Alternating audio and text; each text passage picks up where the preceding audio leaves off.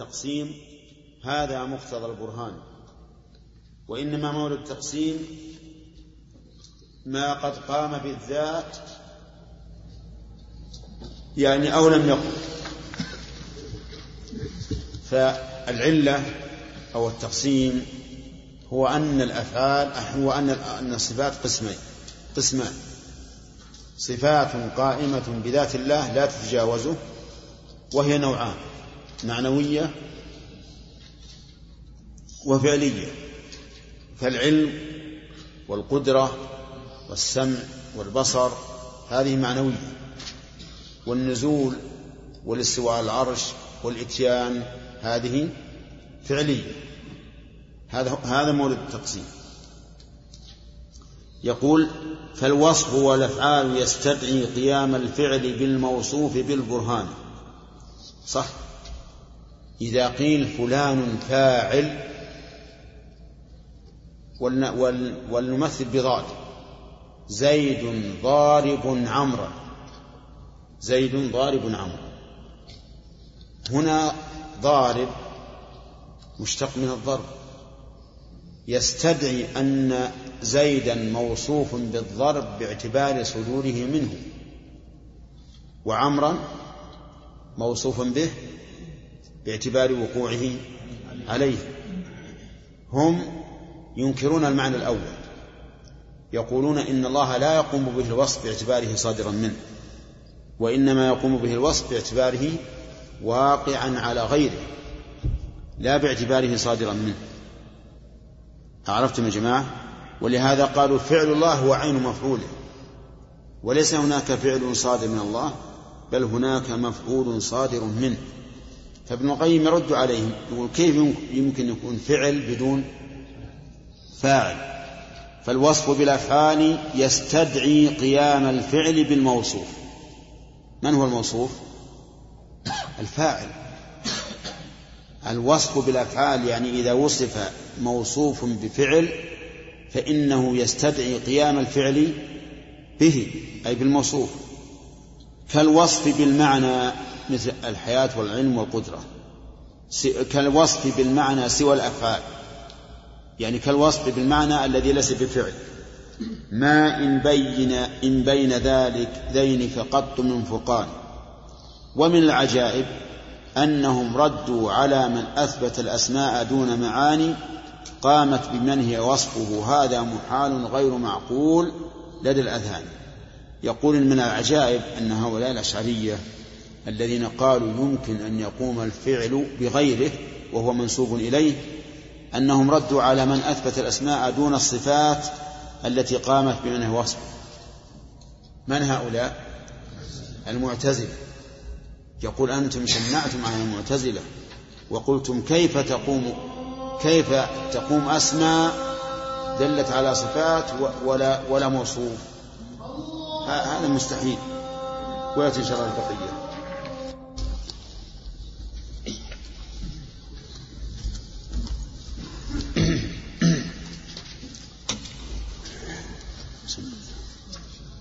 شرح شيخ؟ نعم. شرح. شرح.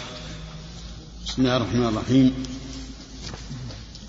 الحمد لله رب العالمين والصلاة والسلام على نبينا محمد وعلى آله وأصحابه ومن تبعهم بإحسان إلى يوم الدين.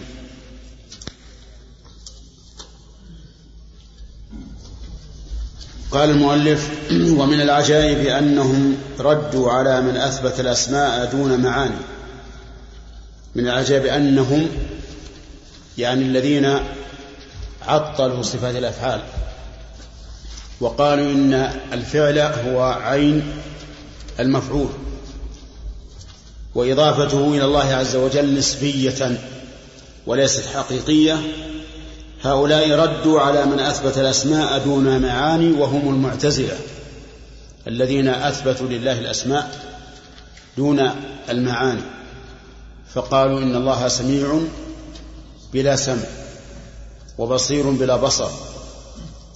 وقالوا إن هذه الأسماء أسماء جامدة كحجر وبقر وجمل وشاة وما أشبهها. لا تدل على معنى. فيقول المؤلف رحمه الله قامت بمن هي وصفه هذا محال غير معقول لذي الأذهان. قامت يعني الصفة الفعلية. نعم لا. على مناسبة الأسماء دون معاني قامت بمن هي وصفه. يعني دون معان قامت بمن هي وصفه. فقوله قامت بمن هي وصفه الجملة صفة لقوله معاني. أي دون معان قامت بمن هي وصفه. هذا محال غير معقول لذي الأذهان. من الذين يقول هذا محال؟ الأشاعرة. يقول محال أن تكون الأسماء دون معان قامت بمن هي وصفه. هذا محال غير معقول لذي الأذهان. وأتوا إلى الأوصاف باسم الفعل قالوا لم تقم بالواحد الديان. نعم. واحد يتكلم. العقل. وأتوا إلى إلى الأوصاف باسم الفعل. لا باسم الفعل. باسم الفعل. قالوا لم تقم بالواحد الديان. من هؤلاء؟ هؤلاء الأشاعرة. قالوا إن صفات الفعل لم تقم بالله. فهو خالق لكن بدون خلق. والمراد بالخلق نفس المخلوق كما سبق أنهم يرون أن الفعل عين المفعول يقول فأتوا وأتوا إلى الأوصاف باسم الفعل. يريد بذلك الصفات الفعلية. اسم الفعل قالوا لم تقم بالواحد الديان قالوا الضمير يعود على الأشاعرة. لم تقم بالواحد الديان فانظر إليهم أبطلوا الأصل الذي ردوا به أقوالهم بوزانه. هم قالوا للمعتزلة لا يمكن أن توجد أسماء بدون معان قامت بمنه وصفه ثم قالوا يمكن أن توجد أفعال لم تقم بمن هي وصفه فتكون فيكون الفعل عين المفعول. فانظر إليهم أبطلوا الأصل الذي ردوا به أقوالهم بوزان إن كان هذا ممكنا. المشكلة إن كان هذا ممكنا فكذا فكذاك قول خصومكم أيضا فذو إمكان. يعني إن كان ما, قمت ما قلتم من أنه موصوف بصفات أفعال غير قائمة به فقول خصومكم أنه متصف بأوصاف لم تقم به هو أيضا ذو إمكان. والوصف بالتقديم والتأخير انتهى المؤلف رحمه الله من الكلام على مناقشة مذهب المعتزلة ومذهب الأشاعرة. ثم رجع إلى معنى المقدم والمؤخر. فقال والوصف بالتقديم والتأخير كوني وديني هما نوعان. التقديم يكون كونيا مثل سبق الليل للنهار وسبق الحوادث بعضها لبعض. شرعي أو ديني مثل تقديم العلماء وأهل الإيمان على من سواهم. تقديم المهاجرين على الأنصار. وهكذا. فإذا المقدم والمؤخر متعلق بالأمور الكونية وبالأمور الشرعية الدينية. وكلاهما أمر حقيقي ون... وكلاهما أمر حقيقي ونسبي ولا يخفى المثال على أولي الأذهان. كلاهما أمر حقيقي. يعني أن بعض الشيء مقدم على بعض. ونسبي بمعنى أن المؤخر عن شيء قد يكون سابقا على غيره مثل واحد اثنين ثلاثة. اثنين مقدم مؤخر عن الواحد ولكنه مقدم على الثلاثة. هذا معنى قول حقيقي ونسبي وحقيقي ونسبي وذلك لأن الأحداث تتوالى وتترى. كل شيء يحدث يكون قبله شيء وبعده شيء. والله قدر ذاك أجمعه بإحكام وإتقان من الرحمن. خلاصة هذا الفصل الكلام على المقدم والمؤخر. نعم.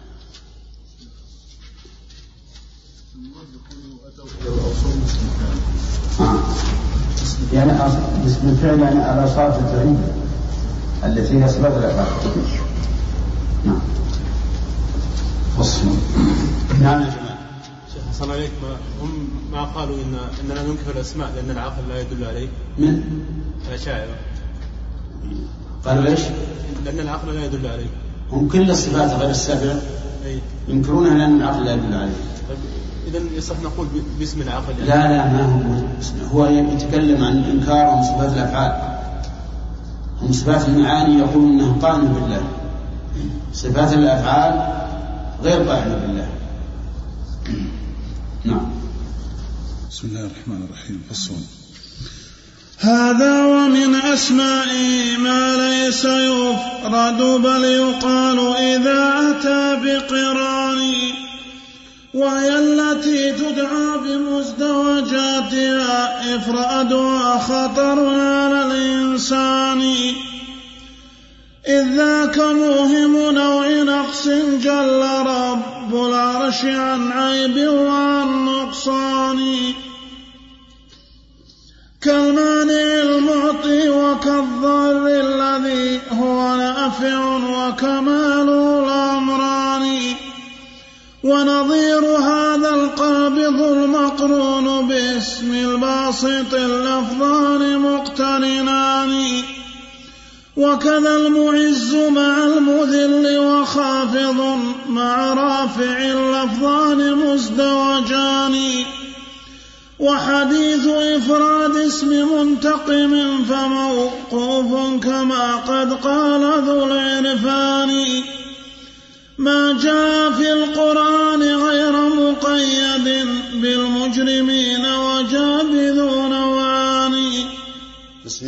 يقول مالك رحمه الله تعالى من أسماء الله ما تكون أسماء مزدوجة يعني لا تقال إلا مقرونة بغيرها لأنها إذا أفردت أوهمت معنى ناقصا مثل يقول المؤلف نعم بل.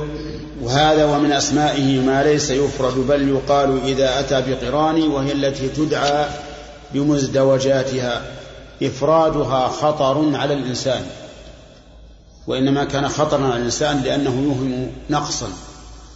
إذ ذاك موهم نوع نقص جل رب العرش عن عيب ونقصان وعن نقصان.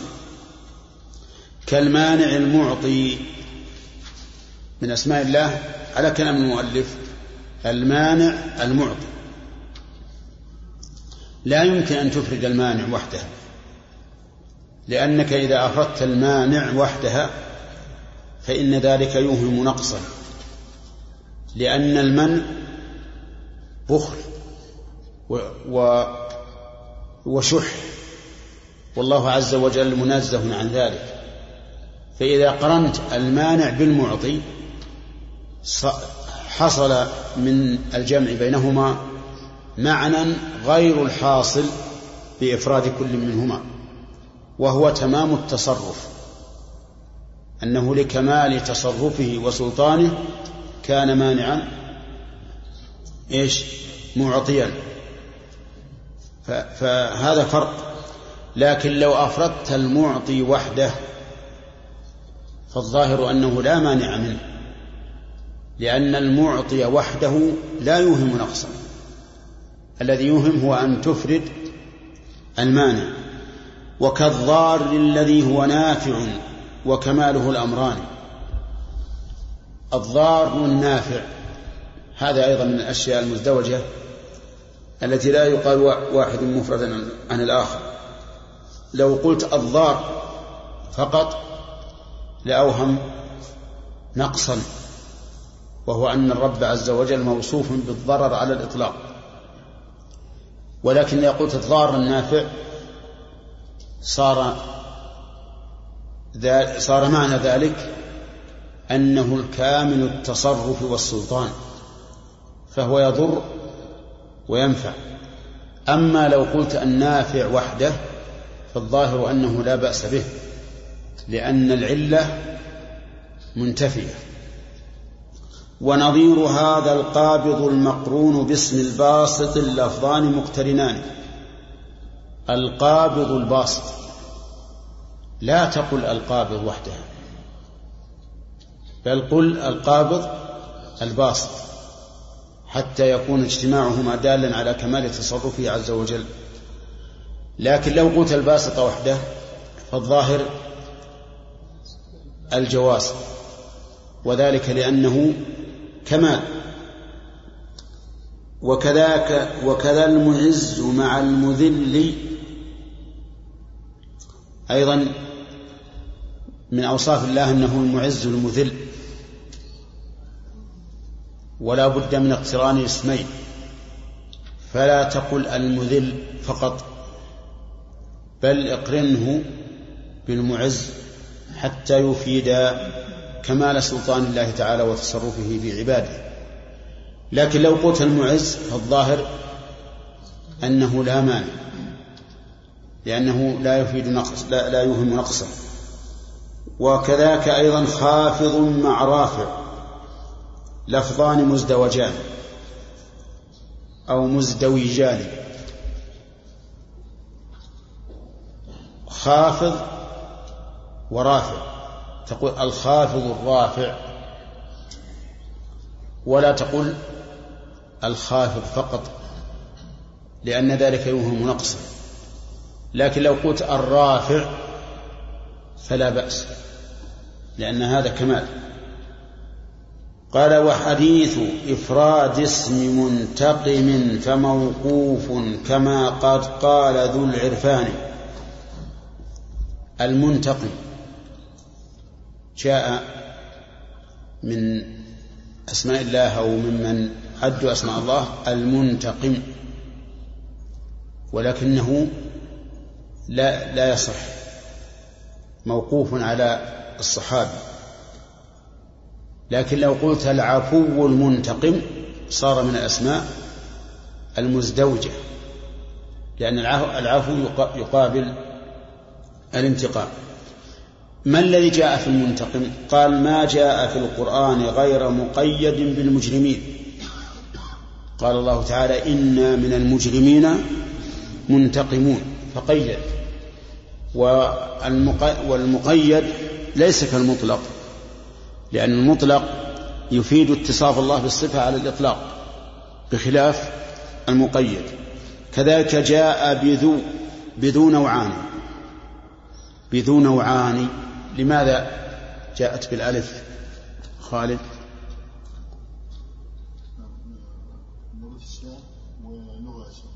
ها. لغة من لغة العرب.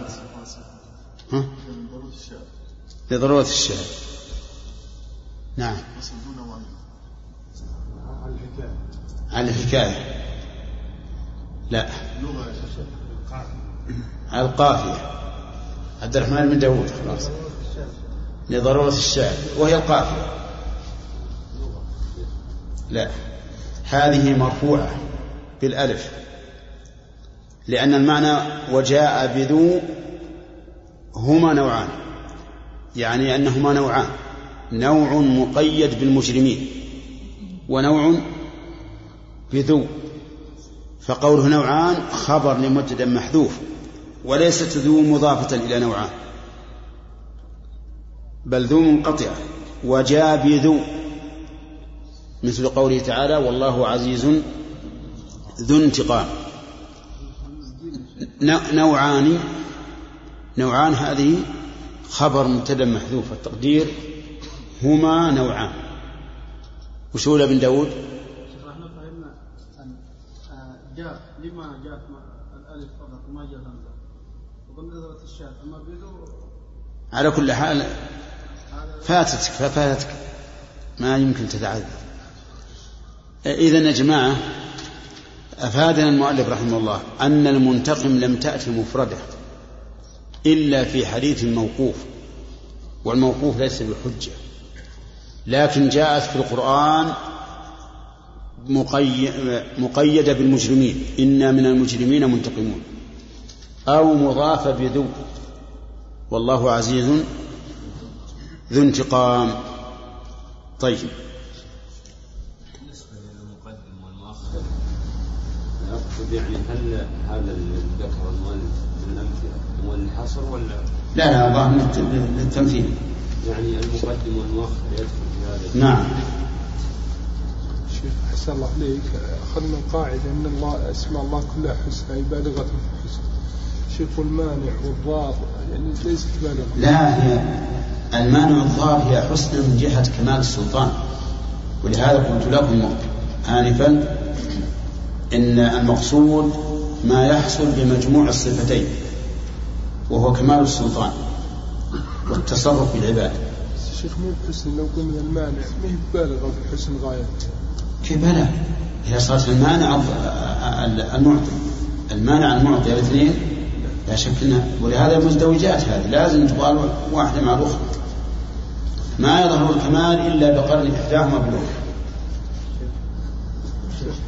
لا المانع وحدها ما تدل على معنى حسن لكن إذا قرنت بالمانع المعطي وصار المقصود بيان كمال سلطان الله عز وجل وتصرفه بالكون ظهر المعنى. ما ونافع التوهم ما في توهم يعني ما في نقص في هذه ما فيها نقص. ولهذا نقول قول المؤلف أنه لابد من الاقتران احترازا من الجانب الثاني. المذل المذل مثلا المانع الخافض القابض. هذه اللي ما تفرد أما المتضمن للمعنى الكامل فيفرد ولا بأس. كملنا ثلاثة يا جماعة. كملنا ثلاثة أو أربعة. بعد نعم. نعم. الظاهر أنها انتهت. انتهت الأسماء. ومعنى هذا أن سنوزعها على الإخوان. من مستعد الذي في القرآن لا حاجة إلى إلى التحدث عنه لأنه معروف. لكن الذي جاء في الحديث هو الذي يحتاج إلى تصحيح. نعم. يلا عبد الله وش تبي تاخذ؟ النور. طيب. قيد من نبي؟ ها وش تاخذ؟ بعد الاختبار؟ هو على كل حال إن أمكنكم ولا بعد الاختبار؟ ما في مانع. بس هذا عبد الله أخذ النور. وش تاخذ أنت عبد لا ما اتبعنا ابن القيم أخذنا منها بعض الشيء. نعم. خلاص. وش بقى؟ إيش؟ سبيل. شيء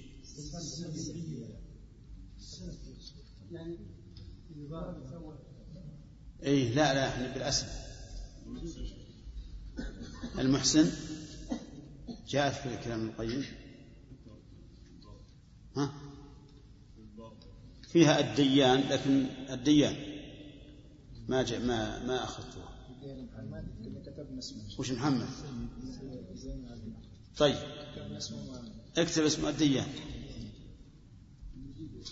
ها؟ موجود في القرآن. المنان وش كتبت الآن؟ الديان. الديان المنان كل على محمد؟ لا لا. نعم في شيء. يا بن داود خلاص. خل يد خل يدك في الأرض. نعم. لا لا خل المتوجات خلاص نقرأ. نعم. الفتاح. موجودة في القرآن. نعم. لا رشيد من موجودة في القرآن. أخذناها أخذناها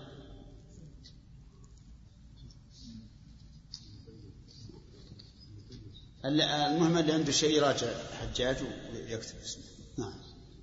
فصل.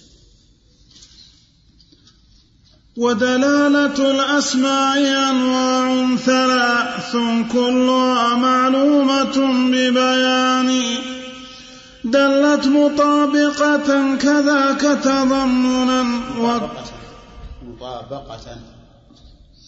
دلت مطابقة كذاك تضمنا وكذا التزاما واضح البرهان. أما مطابقة الدلالة فهي أن الاسم يفهم منه مفهومان. ذات الإله وذلك الوصف الذي يشتق منه الاسم بالميزان. لكن دلالته على إحداهما بتضمن فافهمه فهم بيان وكذا دلالته على الصفة التي ما اشتق منها فالتزام داني. وإذا التزام التزام داني. وإذا أردت لذا مثالا بينا فمثال ذلك لفظة الرحمن. ذات الإله ورحمة مدلول ذات الإله ورحمة مدلولها فهما لهذا اللفظ مدلولان إحداهما بعض لذا الموضوع فهي تضمن ذا واضح التبيان. لكن وصف الحي لازم ذلك المعنى لزوم العلم للرحمن. فلذا دلالته عليه بالتزام بين والحق ذو تبيان يقول المؤلف رحمه الله في هذا الفصل إن دلالة الأسماء ثلاثة أنواع كلها معلومة ببيان دلت مطابقة. كذاك تضمنا وكذا التزاما واضح البرهان. كم هذه؟ ثلاثة. مطابقة تضمن والتزام. الله أكبر. الدرس القادم إن شاء الله. الدرس القادم. نعم. شرح. بسم الله الرحمن الرحيم. يقول المؤلف رحمه الله فصل ودلالات الأسماء ودلالة الأسماء أنواع ثلاث كلها معلومة ببيان.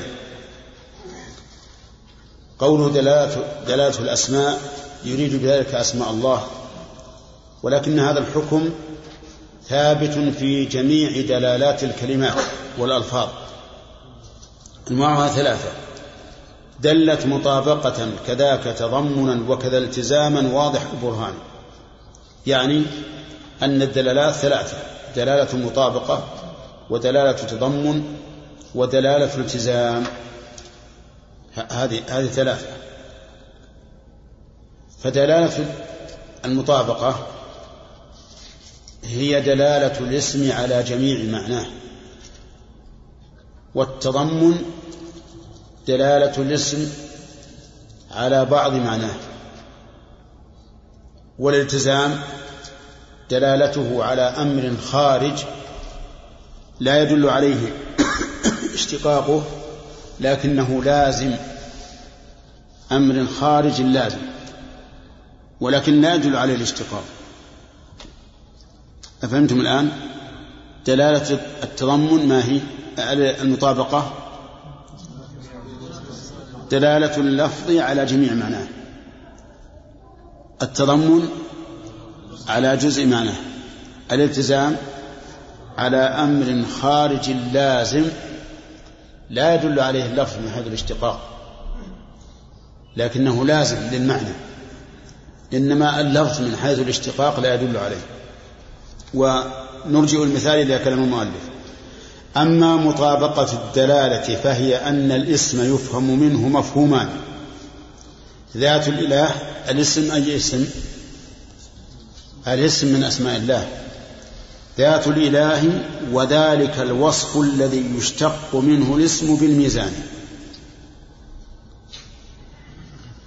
وأفاد المؤلف رحمه الله أن أسماء الله مشتقة لقوله الذي يشتق منه هذا الاسم بالميزان وهو كذلك.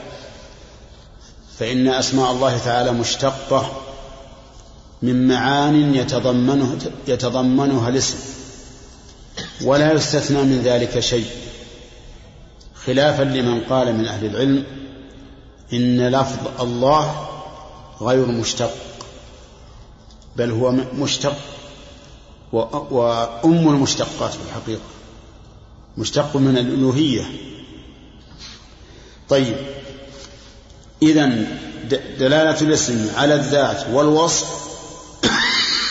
جميعا يسمى إيش؟ دلالة مطابقة. لكن دلالته على إحداهما بتضمن فافهمه فهم بيان. على إحداهما أي الذات أو الوصف. يعني دلالته على الذات وحدها بقطع النظر عن الوصف أو على الوصف وحده بقطع النظر على الذات. هذا يسمى دلالة تضمن وجه التسمية في الأول مطابقة هو أن اللفظ طابق معناه تماما. ووجه الثاني تضمن أن اللفظ متضمن لهذا المعنى وزائد عليه. متضمن له وزائد عليه. طيب. وكذا دلالته على الصفة التي ما اشتق منها فالتزام داني. نعم. دلالته على الصفة التي لم يشتق منها هذا اشتق هذا التزام. التزام وقوله داني يعني أن الالتزام يكون قريبا ويكون بعيدا ويكون وسطا. الالتزام يكون قريبا وبعيدا ووسطا.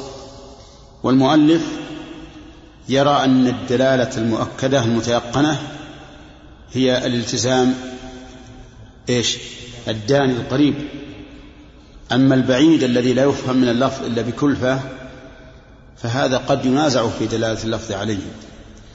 المهم أن دلالة أن دلالة الالتزام هي أن يدل اللفظ على صفة لم يشتق منها لم يشتق منها. ولكنها لازمة للمعنى المشتق منه. ولهذا سميناها دلالة التزام. وإذا أردت وإذا أردت لها مثال لذا مثالا بينا فمثال ذلك لفظة الرحمن. يعني إذا أردت النظر مثلا فمثال ذلك لفظة الرحمن. ذات الإله ورحمة مدلولها فهما لهذا اللفظ مدلولان. نعم الرحمن دلت على ذات وهو الله وعلى صفة وهي الرحمة. دلالتها عليهما جميعا مطابقة على الرحمة وحدها تضمن وعلى الذات وحدها وهي وهو الله عز وجل تضمن. طيب يقول ذات الإله ورحمة مدلولها فهما لهذا اللفظ مدلولان إحداهما بعض لذا الموضوع فهي تضمن ذا واضح التبيان. إحدى الدلالتين بعض لهذا المدلول. ودلالة البعض تسمى دلالة إيش؟ دلالة تضمن. دلالة تضمن. لكن لكن وصف الحي لازم ذلك المعنى لزوم العلم للرحمن. فلذا دلالته عليه بالتزام بين والحق ذو تبيان الرحمن لا بد أن يكون حيا. يعني كونه رحمانا يستلزم أن يكون حيا. لماذا؟ الميت لا يرحم. ما في صفة رحمة. إذن إذا قلت الرحمن دلت على على ذات موصوفة بالرحمة وعلى رحمة اتصفت بها تلك الذات وعلى حياة تلك الذات. طيب دلالتها على الذات وحدها؟ وعلى الرحمة وحدها؟ وعليهما مطابق. وعلى الحياة بالالتزام. من لازم الرحيم أن يكون حيا.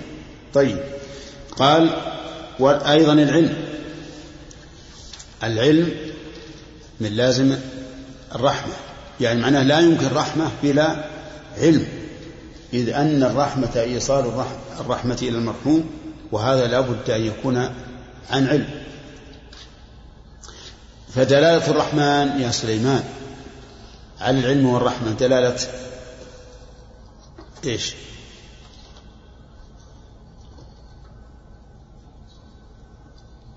الظاهر سارح ها؟ دلالة إيش؟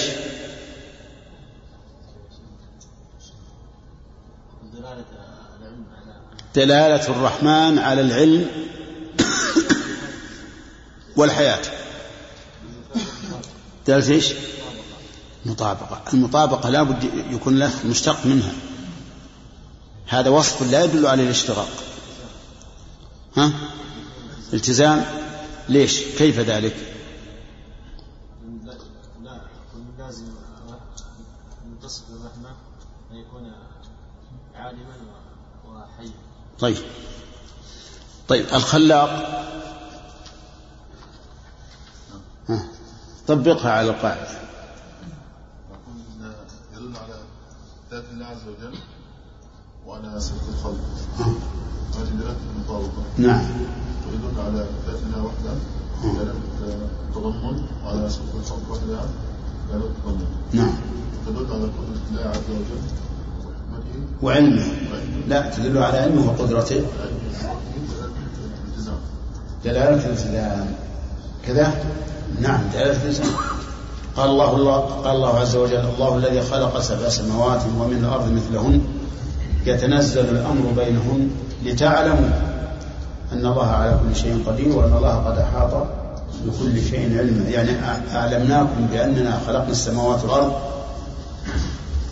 لت- لتعلموا أن الله على كل شيء قدير وأن الله قد أحاط بكل شيء علما. لأنه لولا العلم ما خلق ولولا القدرة ما خلق. إذا دلالة الخلق على العلم والقدرة ها؟ دلالة الإلزام. لأن علم وقدر لم تشتق من خلق. يعني لم تشتق من الخلق. ولهذا دلالة الإلزام بعيدة عن الاشتقاق. أي في الاشتقاق عن اللفظ الذي الذي دل عليه. طيب. إذا قلنا هذا بيت. هذه دار. هذه دار. ها كلمة دار تدل على البيت وما فيه دلالة مطابق. يعني تشمل آه، ما يسمونه بالحوش والغرف والحجر والصالة والمجلس على الجميع بالمطابقة وتدل على المجلس وحده. بالتضمن كذا. طيب وتدل وتدل على بان لها بالالتزام لأنه لا بد لهذا لهذا البيت من باني واضح؟ أما دلالة المطابقة ودلالة التضمن فلا أحد يعجز عنهما كل إنسان يدركه. كل إنسان يدرك أنك إذا قلت الله هو السميع أن السميع تدل على ذات متصلة بالسمع. لكن دلالة الالتزام هي التي يختلف فيها العلماء كثيرا. لأنها مبنية على الفهم الصحيح. والناس في الأفهام يختلفون ويتفاوتون. قد يعرف الإنسان من هذا الدليل عدة مسائل من لازم الدليل. ويأتي إنسان آخر بليد لا يفهمون هذه اللوازم. في اللوازم يختلف الناس فيها كثيرا. ولهذا ربما نجد شخصا يستنبط من دليل واحد مسائل متعددة كثيرة وآخر لا يستطيع أن يستنبط إلا مسألة واحدة أو مسألتين. كل هذا بسبب الفهم والالتزام الذي يلزم النص والذي يتفرع عليه. طيب إذن أسماء الله كلها دالة على أمرين ولا بد. ما هما؟ الذات والصفة التي اشتق منها الاسم. كل الأسماء دالة على هذين الأمرين. على الذات والصفة التي اشتق منها الاسم.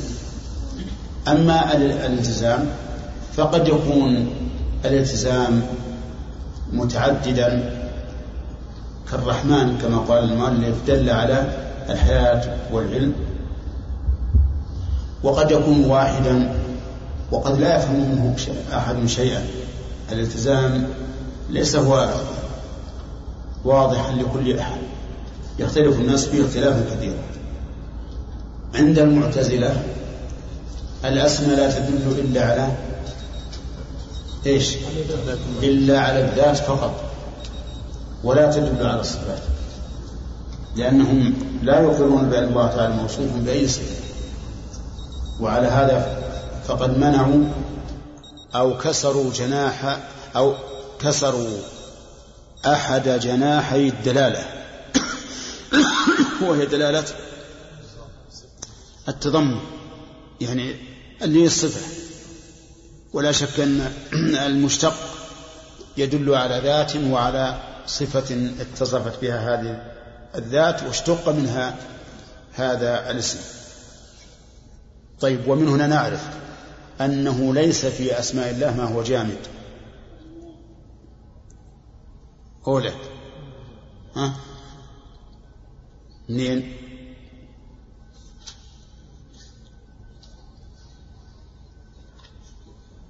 قوله ذات الإله وذلك الوصف الذي يشتق منه الاسم.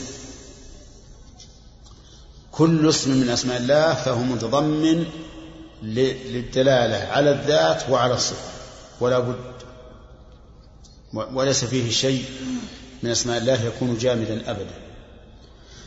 طيب. نعم. هل تكون في كلام المخلوقين أي نعم. تكون بكلام المخلوق ولكن هل يلزم القائل بهذا اللازم ويجعل قولا له؟ الصحيح لا. أنه لا يلزم يعني لا يكون قولا له وإن كان لازم كلامه وذلك لأن هذا القائل الذي لزم من قوله كذا وكذا قد لا يلتزم بهذا اللازم.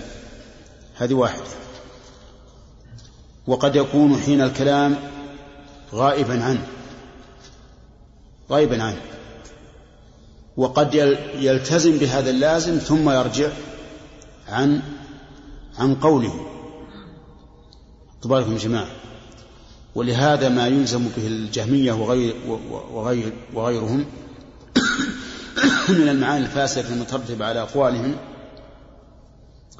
إذا لم يلتزموها فإننا نقول هي لازم لكم. لازم لكم. لكن قد إيش؟ قد يلتزمون بها. ثم يرجعون يرجعون عن قوله. وقد لا يلتزم بها. وينكر أن تكون لازم قوله. ويقول أنا أقول بكذا ولكن لا أقول بهذا اللازم. هذه الاثنتين والثالث؟ أن يكون قد ذهل عن هذا اللازم وغفل عنه حين قال هذا القول. ولو أنه ذكر به لرجع. لو أنه ذكر بهذا اللازم الفاسد لرجع. وهذه أظن مرت علينا. هل لازم القول قول أو لا؟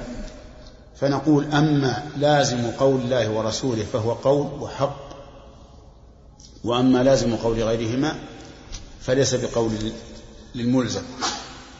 قد يلبس بعض العامة من أفكار باطلة أو شيء أو مذاهب فاسدة قد يكون هذا من إلقاء العالم وقد يكون عند العامة لبس أن هذا العالم قال هذا القول. طيب. هذا لا يختص بالصفات. كل كل إنسان ملبس وله كلمة عند العامة يستطيع أن يلبس.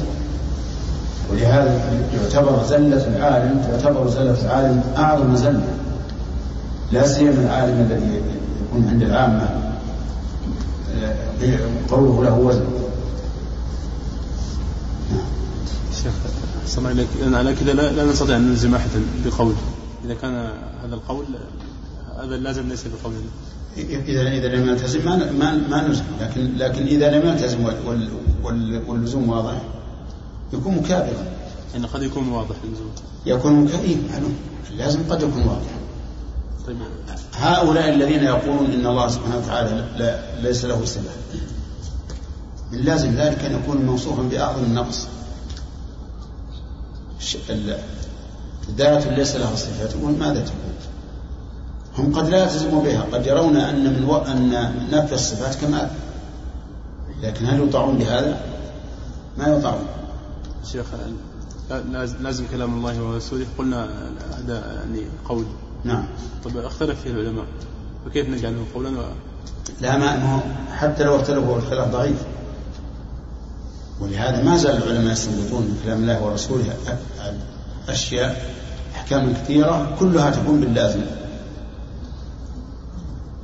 نعم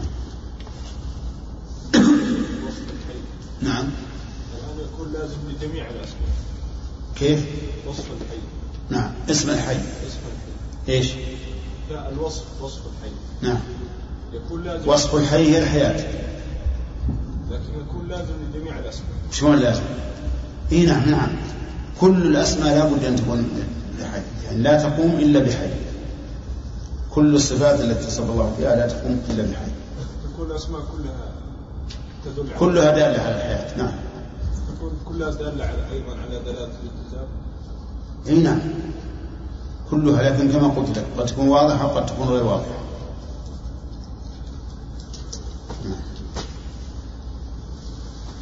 فصل. فصل في بيان حقيقة الإلحاد في أسماء رب العالمين وذكر انقسام الملحدين. أسماؤه أوصاف مدح كلها مشتقة قد حملت لمعاني. إياك والإلحاد فيها إنه كفر ما أذى الله من كفران. وحقيقة الإلحاد فيها الميل بالإشراك والتعطيل والنكران.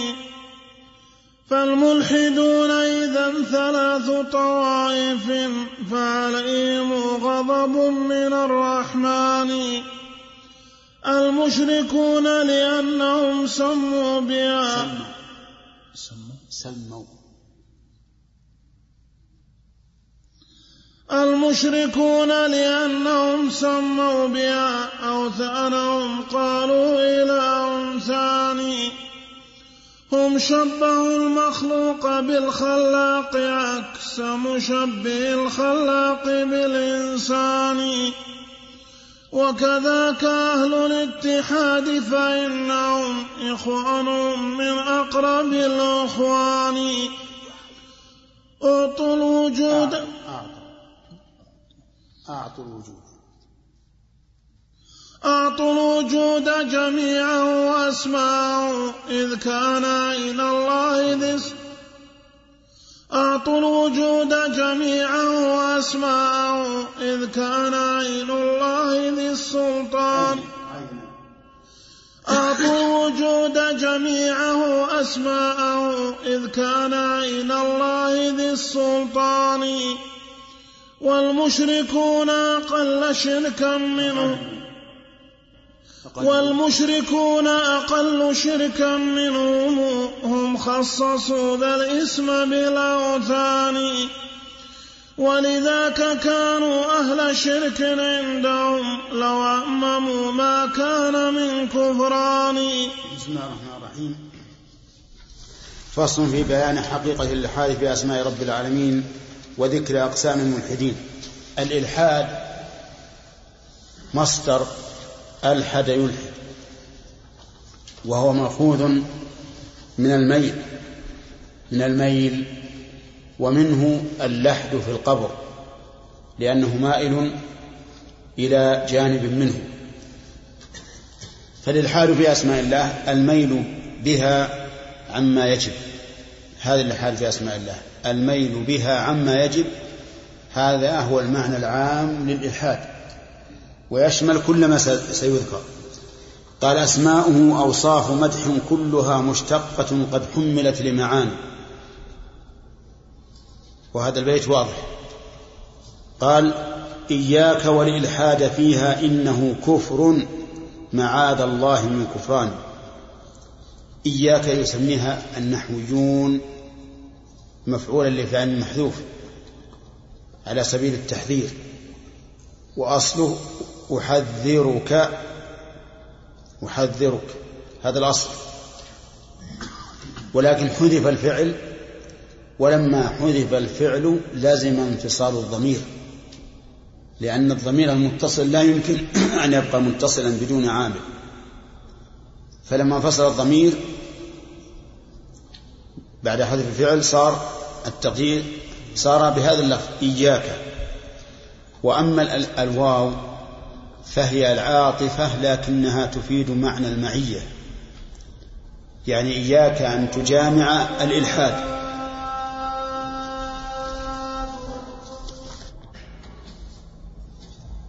شرح. بسم الله الرحمن الرحيم. الحمد لله رب العالمين والصلاة والسلام على نبينا محمد وعلى آله وأصحابه أجمعين.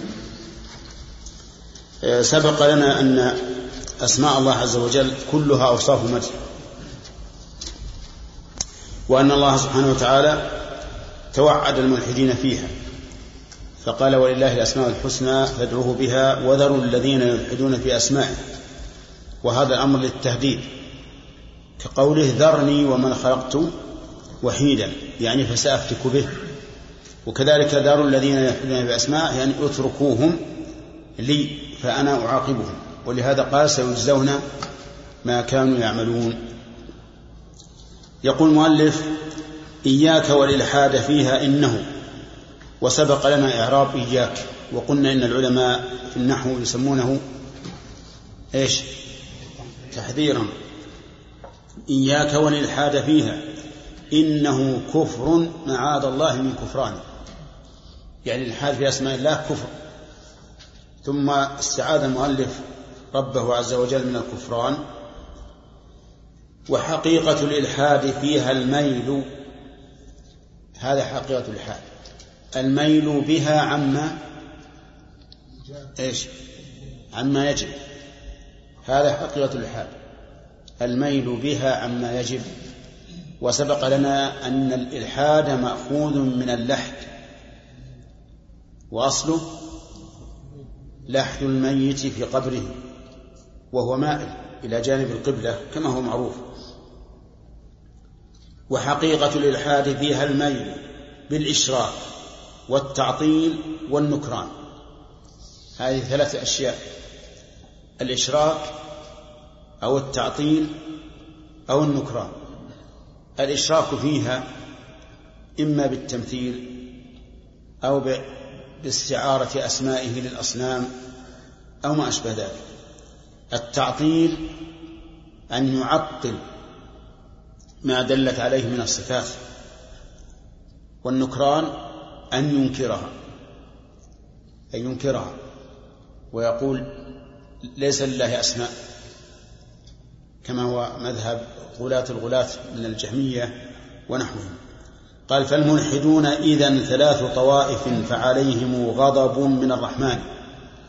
ثلاث طوائف.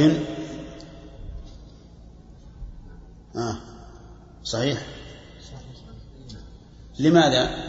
نوناها وصرفناها وهي مما يمتنع من الصرف. وين الإضافة؟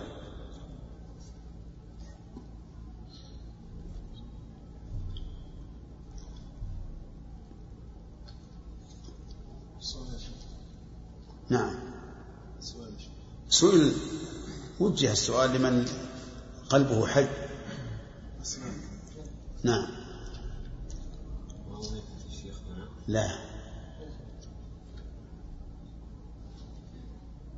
يعني يزول ما من الصرف إذا كان الممنوع مضافا مو إذا كان مضافا إليه ما هو ما وظيفة وغير صحيح الطوائف الصواب طوائف ثلاث طوائف ولو كان مكتوب سواء طوائف ها صلاة في إقامة الوزن طوائف. نعم. ترى طوائف. لعل المؤلف صرفها اترك لعل. نحن لا نريد التعليل. كلمة لعل هذه ما تعرف هل نقول طوائف ولا طوائف؟ لا الأصح طوائف. إيش؟ قل الأصح لأن بالفتح. نعم. بالفتح. يعني كما قال الأخ هداية فهد. إيش؟ طوائف طوائف طوائف بالرفع والتنوين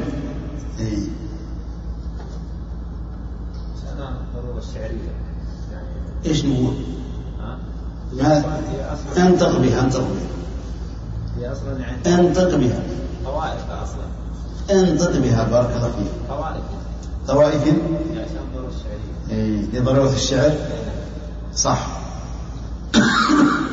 طوائف للضرورة.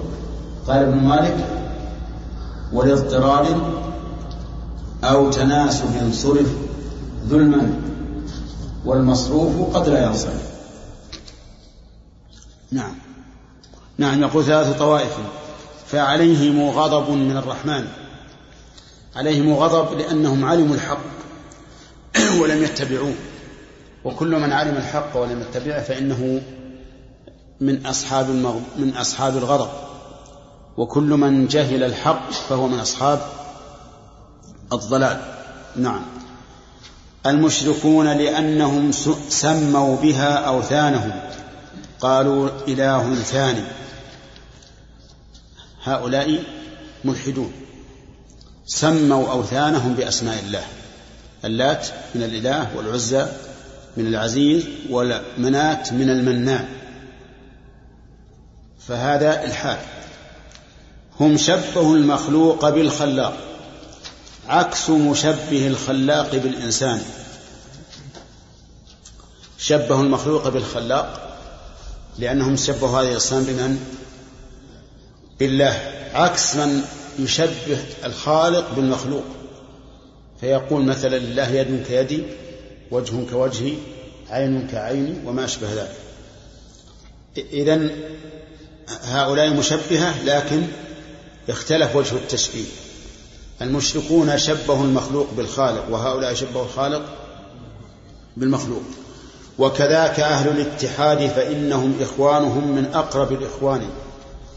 أهل الاتحاد الذين يقولون بوحدة الوجود أي أن الخالق والمخلوق شيء واحد. هم إخوان هؤلاء المشركين. أعطوا, أعطوا الوجود جميعه أسماءه إذ كان عين الله للسلطان أهل الوحدة نعوذ بالله جعلوا أسماء الله أسماء للوجود كله. لماذا؟ لأن الوجود عندهم هو عين الموجد الخلق عين الخالق. فإذا كان الخلق عين الخالق كانت أسماء الخالق إيش؟ أسماء للخلق.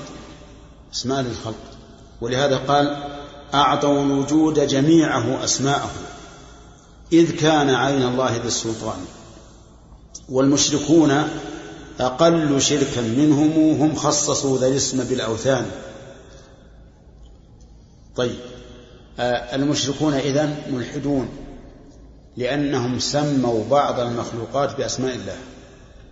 الاتحاديون أشد شركا لأنهم سموا جميع الوجود بأسماء الله ووجه ذلك أنهم جعلوا المخلوق عين الخالق فإذا كان المخلوق عين الخالق صارت أسماء الخالق أسماء للمخلوق.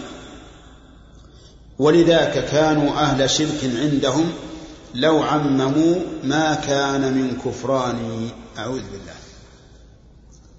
المشركون أهل شرك عند أهل الاتحاد. أهل شرك. وأهل الاتحاد أهل توحيد. طيب ليش؟ قال إن المشركون أشركوا لأنهم خصوا خصوا الله. فرعون كافر لأنه خصص. قال أنا ربكم لو قال الكون كله رب ربكم لكان موحدا. المشركون قالوا اللات ومنات والعزى آلهة. لو قالوا كل الموجودات آلهة ها صاروا موحدين ما كانوا مشركين. نعوذ بالله.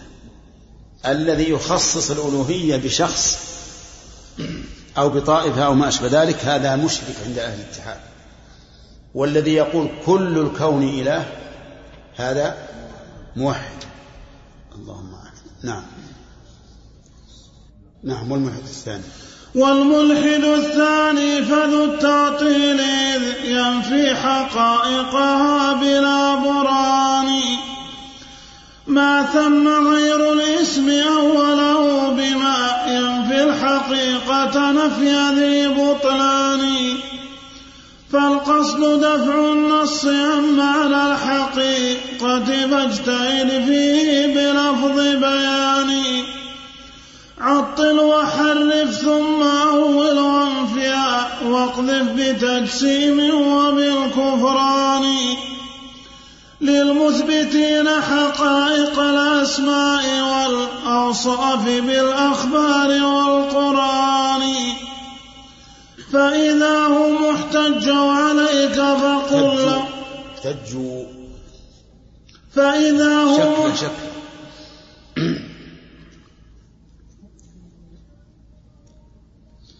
فإذا هم احتجوا عليك فقل لهم هذا مجاز وهو وضع فإذا غلبت على المجاز فقل لهم لا يستفاد حقيقة الإيقان. حقيقة. حقيقة. إيه بالرفع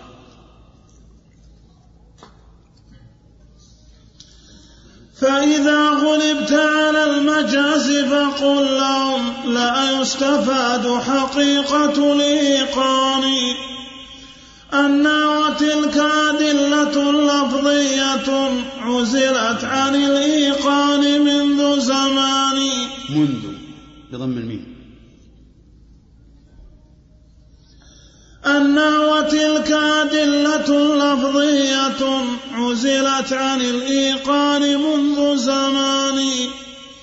فإذا تضافرت الأدلة كثرة وغلبت عن تقرير ذا ببيان فعليك حينئذ بقانون وضعناه لدفع أدلة القرآن. ولكل نص ليس يقبل أو يؤول بالمد ليس ولكل نص ليس يقبل يقبل, يقبل.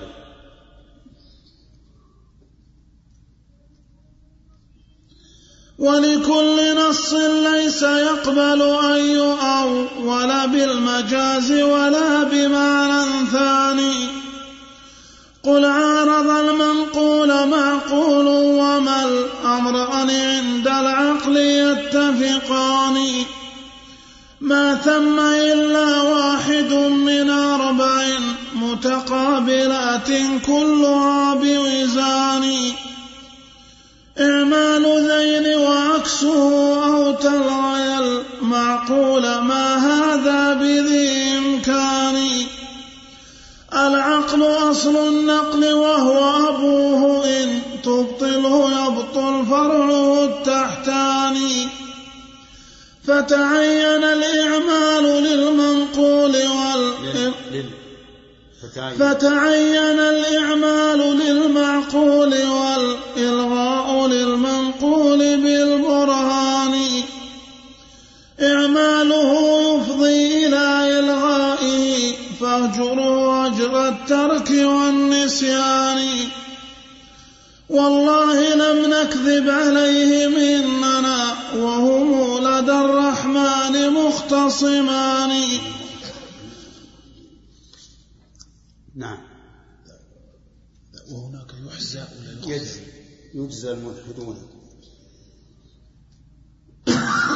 نعم.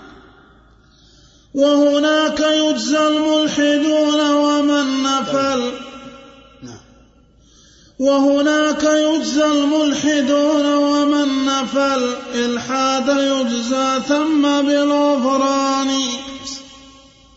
بسم الله الرحمن الرحيم. يقول المؤلف رحمه الله تعالى في القسم الثاني من الملحدين قال والملحد الثاني ذو فذو التعطيل إذ ينفي حقائقها بلا برهان. المعطل ملحد. لأنه مال بالألفاظ عن عما يجب لها عن حقائقها لأنه ينفي الحقائق. فمثلا يقول استوى على العرش يعني استولى. هذا تعطيل تعطيل للاستواء الحقيقي وإلحاد بدلالة النصوص. ما ثم غير الاسم أوله بما ينفي الحقيقة نفي ذي بطلان. يعني ما فيه إلا الاسم فقط. فأوله بكل ما ينفي الحقيقة. كل ما ينفي الحقيقة أوله واختر ما شئت من من المعاني. المهم أن لا تحمله على الحقيقة وهذا من أظلم الظلم. إذ ينفون الحقيقة التي هي ظاهر اللفظ ويقولون أثبت ما شئت من المعاني الأخرى. هذا لا شك أنه ظلم وجور وإلحاد. فالقصد دفع النص عن معنى الحقيقة فاجتهد فيه بلفظ بيانه بئس القصد هذا. يعني أن مقصودهم بسلوك هذه الطريق دفع النص عن, ما عن معناه الحقيقي فاجتهد فيه بلفظ بيانه. اجتهد فيه أي في دفع النص عن معناه الحقيقي بكل لفظ يكون ذا بيان وسحر. نعم. عطل وحرر ثم أول وانفها إلى آخره. عطل يعني عطل الله عز وجل من صفاته. وحرف حرف النص عن معناه الحقيقي. وأول ائت له بمعنى مؤول خلاف الظاهر. وانفها انف إيش؟ انف الحقيقة انف الحقيقة. واقذف بتجسيم وبالكفران للمثبتين حقائق الأسماء والأوصاف بالأخبار والقرآن. اقذف يعني ارمي. ارمي بالتجسيم. والكفر لمن؟ للمثبتين حقائق الأسماء والأوصاف. أثبتوها بماذا؟ بالأخبار والقرآن. فجنوا على من؟ على النصوص. وجنوا على مثبت النصوص. قالوا للمثبتين إنهم مجسمة. وقالوا إنهم ممثلة. وقالوا إنهم كفار ورموهم بكل سب وشتم لأنهم أثبتوا الحقائق بأي شيء؟ بالأخبار الثابتة عن الرسول صلى الله عليه وسلم والقرآن. فإذا هم احتجوا عليك فقل لهم هذا مجاز. إذا احتجوا عليك بظاهر اللفظ وقال هذا ظاهر اللفظ استوى يعني على على العرش قل هذا مجاز. فقل لهم نعم فقل لهم هذا مجاز وهو وضع ثاني. المجاز كما عرفه البلاغة استعمال اللفظ بوضع ثاني أي في غير ما وضع له أولا. استعمال اللفظ في غير ما وضع له أولا لعلاقة بقرينة تمنع من المعنى الحقيقي. عرفتم؟ المجاز استعمال اللفظ. ها؟ في غير ما وضع له أولا. لعلاقة بقرينة تمنع المعنى الحقيقي. إذن المجاز وضع ثاني ولا أول؟ ثاني. أسد وضع أولا. للحيوان المفترس ثم وضع ثانيا للرجل الشجاع. طيب. في فقل لهم هذا مجاز وهو وضع ثاني. فإذا غلبت عن المجاز يعني بحيث تعذرت القرينة الدالة على المجاز فقل لهم لا يستفاد حقيقة الإيقان يعني أن هذا اللفظ لا يفيد الحقيقة اليقينية. لماذا؟ قال أن وتلك أدلة لفظية عزلت عن الإيقان منذ زمان. نسأل الله العافية. يقولون إن الأدلة اللفظية لا تفيد اليقين.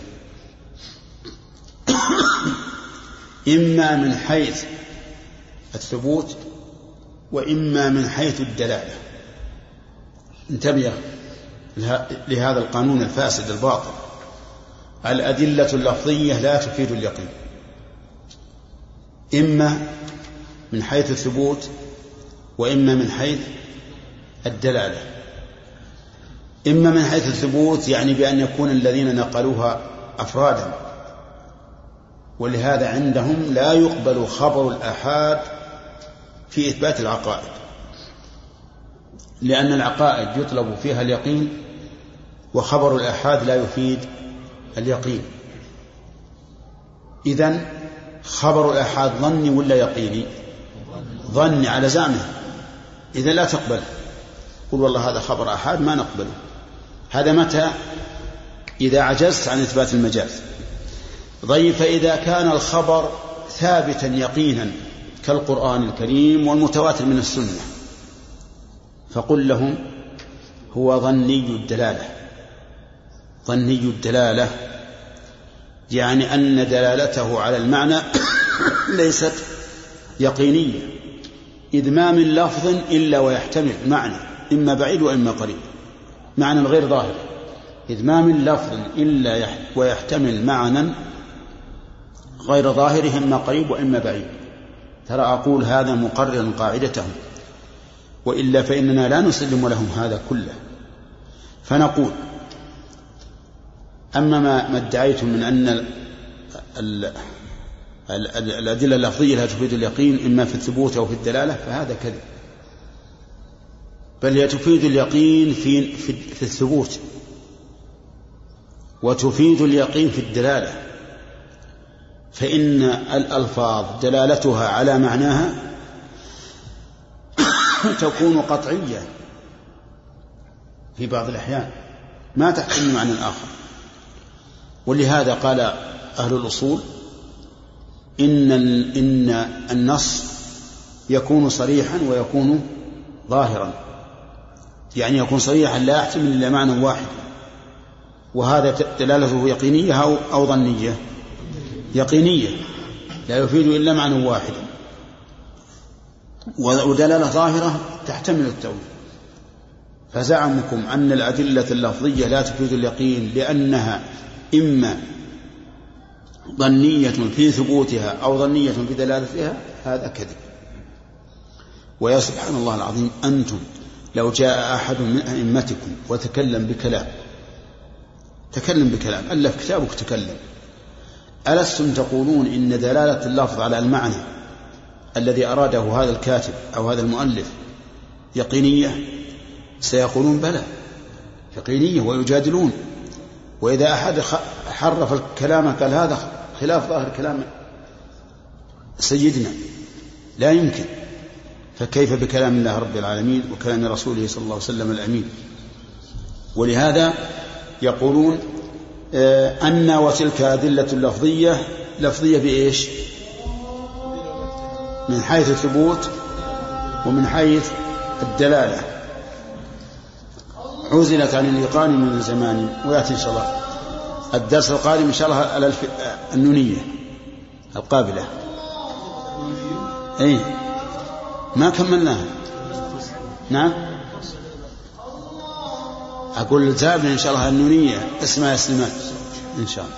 إن شاء الله تعالى. والسلام على نبينا محمد وعلى آله وأصحابه أجمعين. سبق أنهم أن هؤلاء المعطلة الذين عطلوا وحرفوا وأولوا وقذفوا من يجري النصوص على حقيقتها بالتجسيم والكفر سبق أنهم يتواصون. قال المؤلف فإذا هم احتجوا عليك فقل لهم هذا مجاز وهو وضع ثاني. يعني بعضهم يقول لبعض إن احتجوا عليك يعني من؟ أهل السنة والسلف. فقل لهم هذا مجاز وهو وضع ثاني والحقيقة وضع وضع أول. ولهذا قالوا في تعريف المجاز إنه لفظ استعمل في غير موضع له اولا لعلاقة مع قرينة مع قرينة مانعة من إرادة المعنى الحقيقي فإذا فإذا فإذا غلبت عن المجاز فقل لهم لا يستفاد حقيقة الإيمان الإيقان. يعني إذا إذا غلبت عن المجاز. وصار المجاز غير مناسب ولا مقبول فانتقل إلى مرتبة أخرى. وهي أن هذه أن هذه الأدلة لا يستفاد منها حقيقة الإيقان. لماذا؟ قال أن يعني أنه يستفاد وتلك أدلة لفظية عزلت عن الإيقان منذ زمان. وقلت لكم إنهم يقولون إن هذه الأدلة إيش؟ الأخ. أي نعم. لا تفيد اليقين. إما من حيث ثبوت أو من حيث الدلالة فمثلا إذا جاء إذا كان الدليل من القرآن يقولون إنه ظني من حيث الدلالة. وإذا كان من السنة وهو متواتر قالوا ظني من حيث الدلالة أيضا.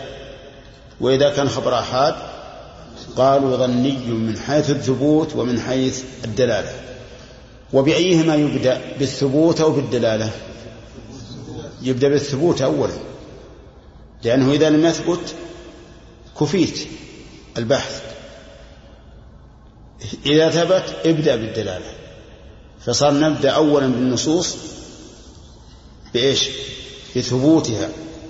ثم بدلالاتها. هم يقولون إن لم يمكن الطعن في الثبوت فالطعن في الدلالة. طيب. فإذا تضافرت الأدلة كثرة وغلبت عن تقرير ذا ببيان. يعني إذا كان لا يمكن دعوة الظنية لا في ثبوتها ولا في دلالتها. كذا عباس أنت معنا؟ إذا كان لا يمكن دعوة الظن الظنية لا في ثبوتها ولا في دلالتها فماذا نقول؟ قال فعليك حينئذ بقانون وضعناه لدفع أدلة القرآن ولكل نص ليس يقبل أن يؤول بالمجاز ولا بمعنى ثاني. يعني إذا لم يمكنك الطعن في الدلالة أو في المدلول الطعن في المدلول من حيث ثبوته والطعن في الدلالة من حيث النصية فعليك بالقانون الذي وضعناه. وضعناه يقول لدفع أدلة القرآن. نسأل الله العافية. يعني ندفع به أدلة القرآن. ولكل نص ليس يقبل أن يؤول بالمجاز ولا بمعنى ثاني. يعني وندفع به أيضا كل نص لا يقبل التأويل. بالمجاز ولا بمعنى ثاني ما هذا؟ القانون قل عارض المنقول معقول. المنقول مفعول مقدم ومنقول ومعقول مفعول مؤخر. فاعل مؤخر. قل عارض المنقول معقول. يعني عارض الأدلة النقلية أدلة عقلية وما الأمران عند العقل يتفقان؟ ما الأمران يتفقان؟ بل, بل بينهما الخلاف. ثم ذكر المؤلف الأحوال الأربع. قال ما ثم إلا واحد أو من أربع متقابلات كلها بوزان إعمال ذين وعكسه. أو تلغي المعقول. ما هذا بذي إمكان إلى آخره. ف يعني إما أن نعمل الأمرين جميعا. ما هما؟ الدليل العقلي والدليل النقلي. أو عكسه وهو إهمالهما جميعا. لا نأخذ بدليل عقلي ولا بدليل نقلي. أو نلغي المعقول ونأخذ بالدليل النقلي ونلغي الدليل العقلي يقول هذا غير ممكن. ما ما هذا بذي إمكان يعني لا يمكن أن نلغي أن نلغي المعقول. إذا ها نلغي المنقول. إذا نلغي المنقول. فإذا لم يتعارضا أعملناهما جميعا. وإذا تعارضا إما أن نعملهما جميعا أو نهملهما جميعا. أو نعمل المعقول وندع المنقول أو نعمل المنقول وندع المنقول. كم حالة هذه؟ أربع. إعمال المنقول وإهمال المعقول يقول غير ممكن. لماذا؟ قال العقل أصل العقل أصل النقل وهو أبوه إن تبطله يبطله. إن تبطله يبطل فرعه التحتاني فتعين الإعمال للمعقول والإلغاء للمنقول للمنقول بالقانون ذي البرهان.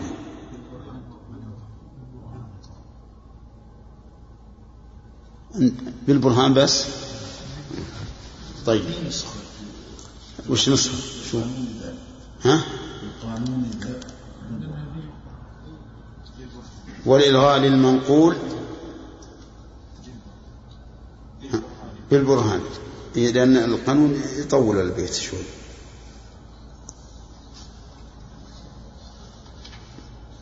بالبرهان. لا بالبرهان فتعين الإعمال للمعقول والإلغاء للمنقول بالبرهان. طيب يقول العلة أننا لا لا نلغي المعقول بل نلغي المنقول. العلة قال لأن العقل أصل النقل. العقل أصل النقل. وهو أبوه. إن أبطلته بطل الفرع إن أبطلت العقل الذي هو أصل النقل بطل الفرع هكذا هكذا ادعوا فإذا فإذا كان الأمر هكذا فتعين الإعمال للمعقول والإلغاء للمنقول بالبرهان. ولكن نجيب على هذا بأن إعمال العقل في باب السمعيات مخالف للعقل. إعمال العقل مخالف للعقل. وجه ذلك أن الأمور السمعية تعتمد على مجرد الخبر والخبر في الأمور الغيبية التي ليس لها نظير يجب فيه التلقي من الخبر المحض. ولا مجال للعقل فيه. فإذا أعملنا العقل في مخبر ذلك الخبر كان ذلك مخالفا للعقل. لأن هذا خبر محض. خبر محض. لا يدخله القياس حتى نقول إننا نعمل العقل فيه. فالعقل إذن في هذا هو تحكيم إيش؟ النقل. لأن هذا خبر محض عن شيء غائب لا نظير له. فمقتضى العقل الصريح أن تحكم النقل فقط. أن تحكم النقل فقط. هذا مع أن هذا الكلام متناقض. لأن لأن أصحاب العقول الذين يرون أنهم يحكمون العقل متناقضون. هم بأنفسهم متناقضون. أحيانا يقول هذا العقل يمنع هذه الصفة. والثاني يقول العقل يوجبها والثالث يقول العقل يجوزها. ثلاثة أقوال. بل إن الواحد من هؤلاء المتكلمين يتناقض في نفسه فتجده يؤلف كتابا يثبت فيه ما يثبت من الصفات ويقول إن العقل دل عليها. ثم يثبت يؤلف كتابا آخر ينقضه. إذا إلى أي عقل نرجع؟ إلى أي عقل؟ هل هو لعقل زيد أو لعقل عمر هل هو لعقل زيد في أول عمره أو لعقله في آخر عمره؟ ما ندري. ففيه تناقض. ثالثا أن الرجوع إلى العقل يستلزم القول على الله بلا علم نفيا وإثباتا. يستلزم القول على الله بلا علم نفيا وإثباتا. فتجد الذي يحكم عقله في باب الصفات يقول هذه الصفة ممنوعة لأن العقل يمنعها فينفي عن الله ما أثبته الله لنفسه. ويكون هذا قول على الله بلا علم. أو يثبت صفة لم يثبتها الله لنفسه. فيكون قائلا على الله إيش؟ بلا علم. هذه أربعة أربعة ولا ثلاثة؟ الرابع أن الرجوع إلى العقل في باب الصفات مخالف لما كان عليه النبي صلى الله عليه وسلم فهو بدعة. وقد قال النبي صلى الله عليه وسلم كل بدعة ضلالة وكل ضلالة في النار. وكل ضلالة في النار. فتبين الآن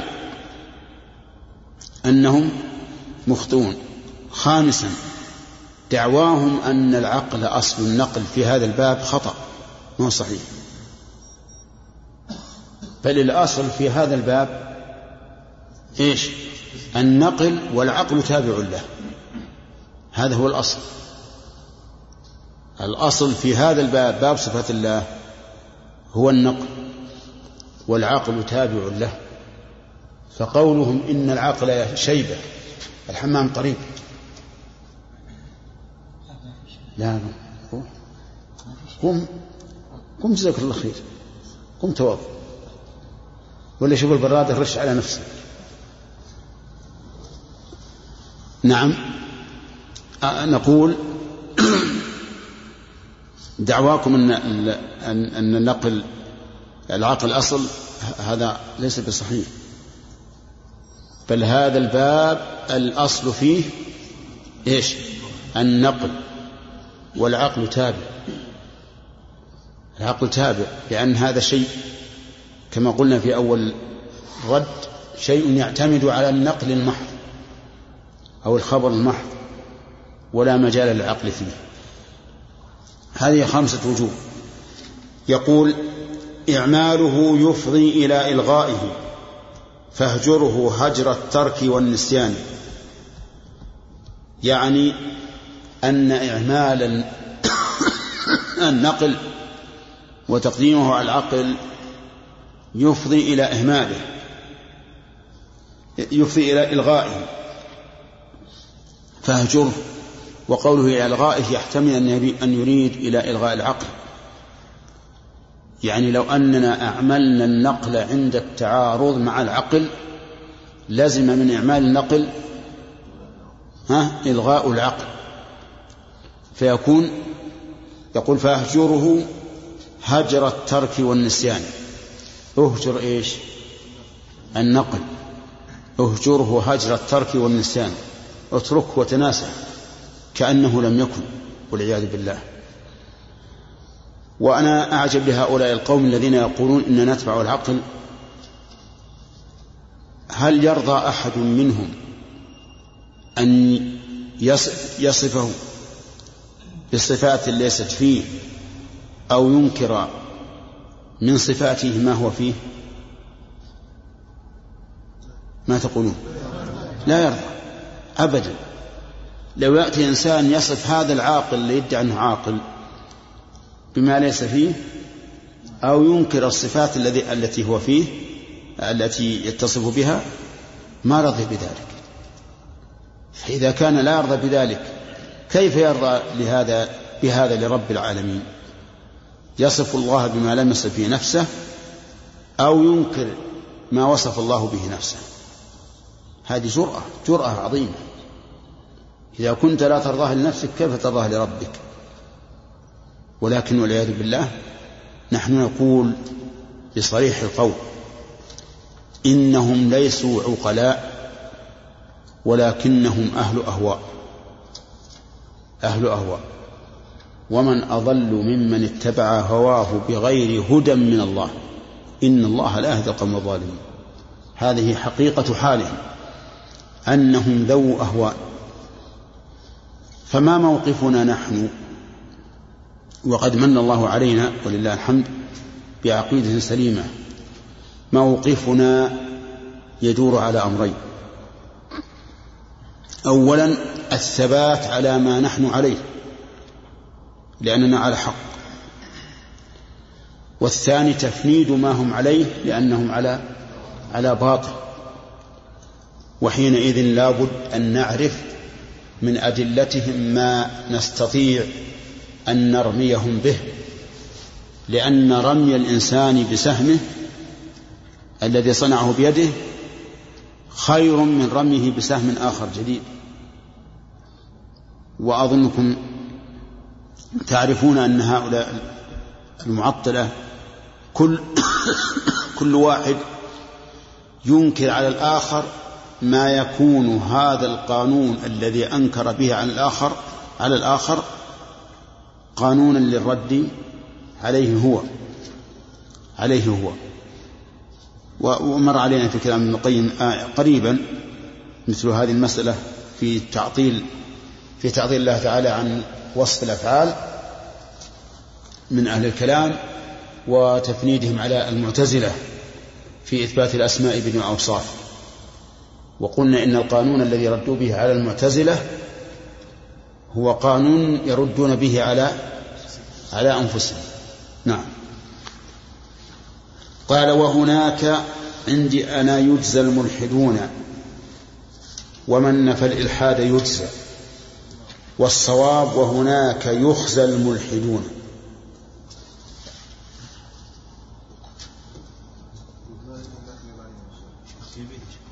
في بيت. قال المؤلف رحمه الله والله لم نكذب عليهم. والله لم نكذب عليهم إننا وهم لدى الرحمن مختصمان. أقسم المؤلف أنه ما كذب على هؤلاء في أنهم يتواصون بما ذكرنا. بأن المسألة مجاز فإن لم فإن لم يمكن المجاز ها؟ لا. فإن يمكن المجاز فإن هذه أدلة ظنية لا تفيد اليقين. فإن لم يمكن كذلك ها؟ فقدم فهات القانون الذي وضعناه وهو تقديم العقل على النقل. إذن فالمراتب ثلاث. وهناك يخزى الملحدون ومن نفى الإلحاد يجزى ثم بالغفران. فاصبر قليلا. نعم. ها؟ يخزى نعم. اقرأ يخزى أنت. أيوة. نعم. ذكر السني رحمه الله تعالى المعقول ما باب بذي الإمكان وذكر وجه إعمال المعقول وما ذكر الوجه يعني كمال الذين وعقل. إيه؟ يعني كمال الذين يعني إذا إذا إذا كان لا إذا كان لا يعني القسمة العقلية. القسمة العقلية. إما أن تعمل الأمرين. وهذا محال مع التعارض. ها؟ يعني إذا تعارض إذا تعارض دليلان هل يمكن إعمالهما؟ أي لازم تعمل حداهم إعمالهما غير ممكن. طيب أهملهما جميعا. ما يمكن. كذا. ما ذكر. أما تصير كذا أو عكسه إعمال ذين وعكسه و- يعني هذا غير ممكن. غير ممكن. يعني أو تلغي المعقول هذا ليس بالإمكان. أما الأول فالامتناع اجتماع النقيضين والثاني لام- لامتناع ارتفاع النقيضين والثالث لأن المعقول لا يمكن إلغاءه وذكرنا شيخ خمسة أوجه في ردهم وهم يعملون بالعقل. نعم. السادسة عندنا. وهي؟ وهي إذا رجل مثلا إذا كان العقل كافيا في جميع الأمور ما الاحتياج إلى ليش؟ أرسل الله. تبارك وتعالى نعم. يقول يعني إننا لو قلنا العقل دليل ما حاجة للرسل لو قلنا ان إن العقل دليل فلا حاجة إلى الرسل. وهذا صحيح. هذا أيضا صحيح. إن لو قلنا بأن العقل دليل اذا إرسال الرسل لا فائدة منه لأن النقل يلغى عند تعارضه مع النقل. مع العقل. نعم. نعم. اقرأ ال- وهناك يخزى وهناك يخزى الملحدون ومن نفى الإلحاد يجزى ثم بالغفران. فاصبر قليلا إنما هي ساعة يا مثبت الأوصاف للرحمن. فلسوف, يج فلسوف تجني أجر صبرك حين يحني. يجني. حين يجني غيره. يجني. يجني نعم. والوقف على الجيم. فلسوف تجني أجر صبرك حين تجني. حين يج- يجني. فلسوف تجني أجر صبرك حين يجني الغير وزر الإثم والعدوان. فالله سائلنا وسائلهم عن الإثبات والتعطيل بعد زمان. فأعد حينئذ جوابا كافيا عند السؤال يكون ذا تبيان الله أكبر. وش جواب هؤلاء؟ إذا قال الله لهم يوم القيامة لقد قلت في كتابي الرحمن على العرش استوى. وقلتم أنتم لا استواء ولكن استيلاء. لقد قلت في كلامي لما خلقت بيدي وقلتم لا يدان ولكن نعمتان أو قدرتان أو ما أشبه ذلك. إذا قلت لقد قلت في في كتابي تجري بأعيننا وقلتم لا عيب وش جوابهم على هذا؟ نسأل الله العافية. ليس هناك.